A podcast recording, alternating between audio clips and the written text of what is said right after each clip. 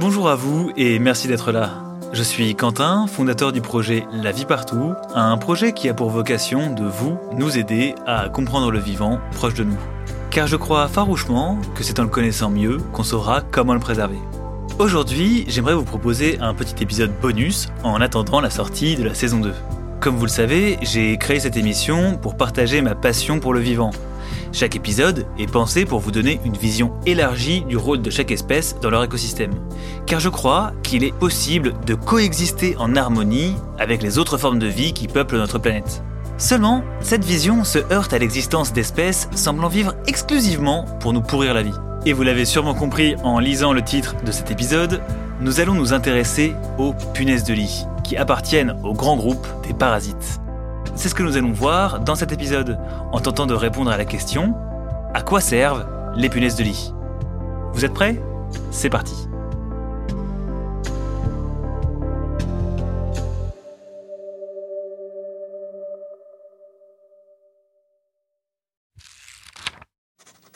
Pour comprendre à quoi servent les punaises de lit, il faut d'abord comprendre ce qu'est un parasite. Déjà, il faut être deux pour faire un parasite. D'un côté, l'espèce dite hôte, et de l'autre côté, l'espèce appelée parasite, qui va vivre aux dépens de l'hôte. Jusque-là, globalement, je ne vous apprends rien, mais figurez-vous que les parasites sont bien plus nombreux que vous l'imaginez. C'est bien simple, une espèce sur deux vivant sur notre planète est un parasite. Certaines vivent toute leur existence en tant que parasites, tandis que d'autres ne le seront que pendant une courte période. Et il existe toutes sortes de parasites. Certains sont des vers qui se logent dans les intestins comme les vers solitaires, d'autres sont des larves d'insectes qui se nourrissent de chenilles comme chez certaines guêpes, et d'autres se nourrissent tout simplement du sang de leur hôte comme les puces ou les punaises de lit. Il existe même des oiseaux, comme le coucou, qui parasitent d'autres oiseaux en leur volant leur couvée. Chaque espèce a son lot de parasites qui lui est dédié, et même les parasites peuvent à leur tour être parasités. Cette histoire ne date pas d'hier et de nombreux scientifiques pensent que le parasitisme a plus ou moins toujours existé. D'ailleurs, des chercheurs chinois ont récemment découvert une espèce de parasite qui daterait d'il y a 512 millions d'années. À cette époque, la vie était encore exclusivement sous-marine.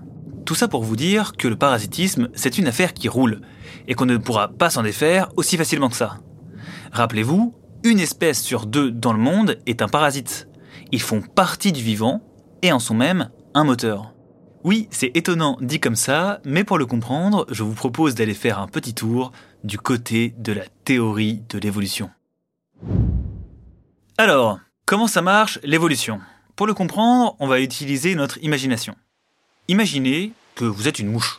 Pour vous reproduire, vous allez pondre vos œufs. Et cette fois, vous allez les pondre sur les plumes d'un oiseau par exemple. Cet oiseau partage le même écosystème que vous sur le continent. Donc la plupart du temps, vous vivez au même endroit. Mais vient le temps de la migration. Il va donc quitter le continent pour les mers chaudes et s'arrêtera en chemin sur une petite île. En se nettoyant, cet oiseau va faire tomber certaines de ses plumes, notamment celles où vous avez pondu vos œufs. Les voilà maintenant sur une île, dans un écosystème entièrement nouveau, où vous n'auriez jamais pu aller avec vos petites ailes de mouche. Les conditions sont réunies pour voir l'évolution se mettre en marche.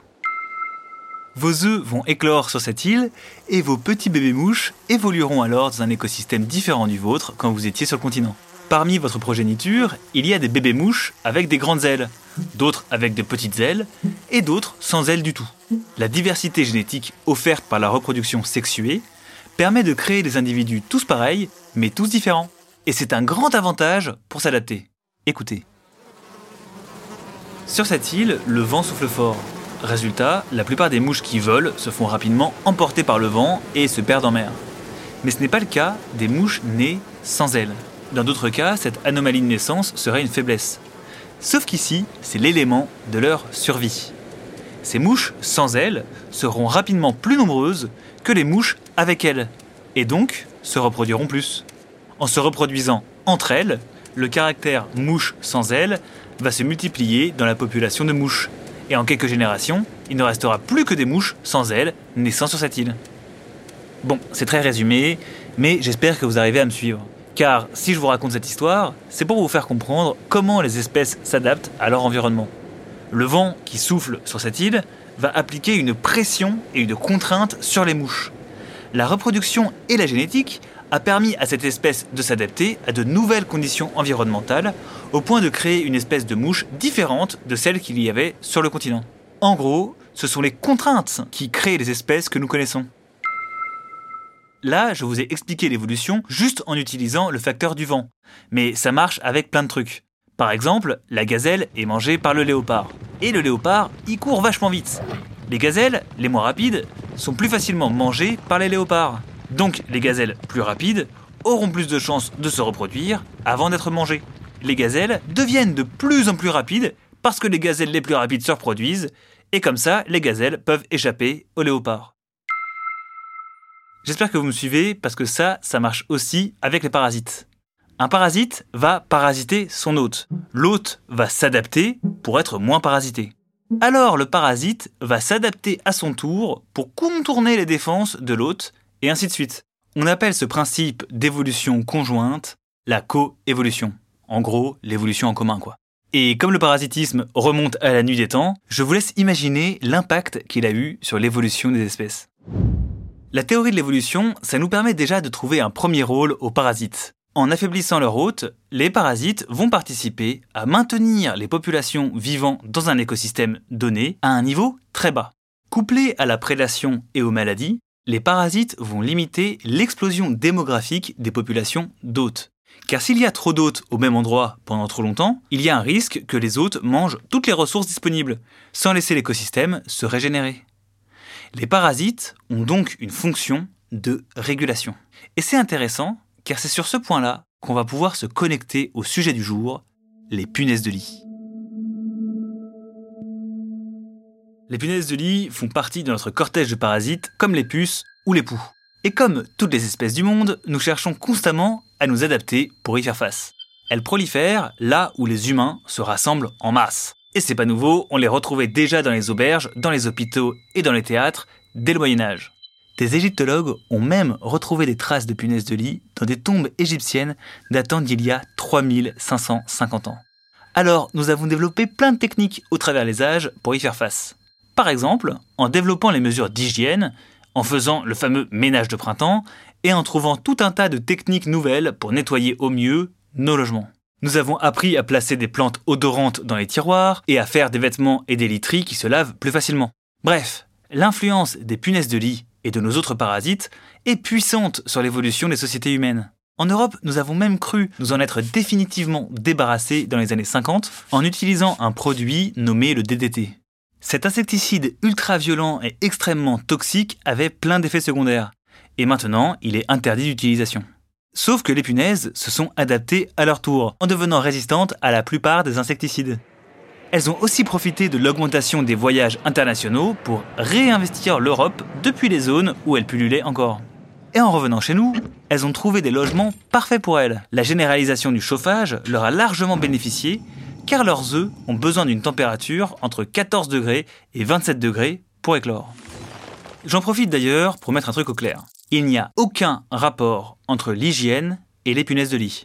Et toutes les classes sociales sont concernées. Mais il est conseillé de passer régulièrement l'aspirateur, notamment sur les canapés et tapis, car les punaises de lit aiment s'y réfugier, et avec l'aspirateur, vous allez réussir à les aspirer.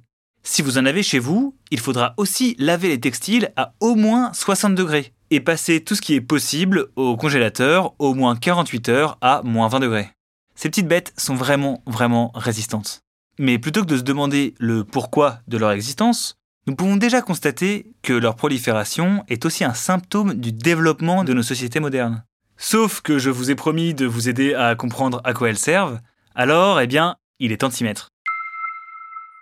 Quand on regarde de plus près, les punaises de lit font très bien leur rôle de parasites. Elles agissent comme régulateurs, mais ce rôle se heurte au développement de nos sociétés. Les parasites pullulent quand les populations de mêmes individus se regroupent en masse au même endroit. C'est le cas dans nos villes où la densité de population augmente constamment. Normalement, les parasites sont là pour limiter ces regroupements, qui risquent d'entraîner une pression trop forte sur l'écosystème et sur ses ressources. C'est notamment le rôle des punaises de lit. Elles doivent nous pousser à nous disperser pour les éviter. Grâce à elle, la pression exercée par l'humain sur son environnement devrait baisser, car nous n'aurions pas intérêt à être tous au même endroit. En nous dispersant, nous aurions accès à d'autres ressources, tout en permettant aux écosystèmes de se régénérer. Mais ça, c'est en théorie, car nous nous sommes adaptés rapidement en utilisant le progrès technique. De nos jours, les solutions technologiques comme la vapeur sèche et les traitements de l'industrie chimique visent à empêcher les nuisances liées aux punaises de lit. Nous voulons ralentir leur progression pour continuer à développer nos villes. Seulement, comme nous l'avons vu, bah, ce combat est sûrement perdu d'avance, tant les punaises sont adaptées à nos modes de vie. Peut-être que nous pouvons y voir un symbole du vivant qui tente de trouver les armes pour ralentir la pression que l'humanité exerce sur lui, que nos villes n'appartiennent pas qu'à nous, que ce sont des espaces accaparés par une seule espèce au détriment des autres. Mais ça, l'avenir nous le dira. En tout cas, j'espère qu'avec cet épisode, vous comprenez mieux le rôle des parasites et de ces fameuses punaises de lit. Merci d'avoir écouté cet épisode, j'espère qu'il vous aura plu. Pour m'aider à le faire connaître, je vous invite à le noter et à le commenter si cela vous est possible. Ça permettra de le faire remonter sur les plateformes d'écoute et de faire découvrir le vivant au grand public. D'ailleurs, si ça vous intéresse, j'ai aussi lancé une newsletter qui s'appelle Comment réensauvager les jardins. Et chaque jeudi, je vous enverrai une fiche par mail avec plein de trucs intéressants dedans. Le lien est en description. Sinon, si vous voulez m'aider à financer ce projet, vous pouvez faire un don sur KissKissBankBank simplement en cliquant sur le lien présent en description ou en cherchant KissKissBankBank la vie partout sur Google. Ce podcast a été écrit par mes soins, le montage et le sound design ont été effectués par Hugo Van Moll et le tout a été enregistré dans les Hautes-Pyrénées. Et aussi, pour les plus curieuses et curieux d'entre vous, les sources m'ayant permis d'écrire cet épisode sont en description. Merci d'être resté jusqu'au bout, prenez soin de vous et à bientôt.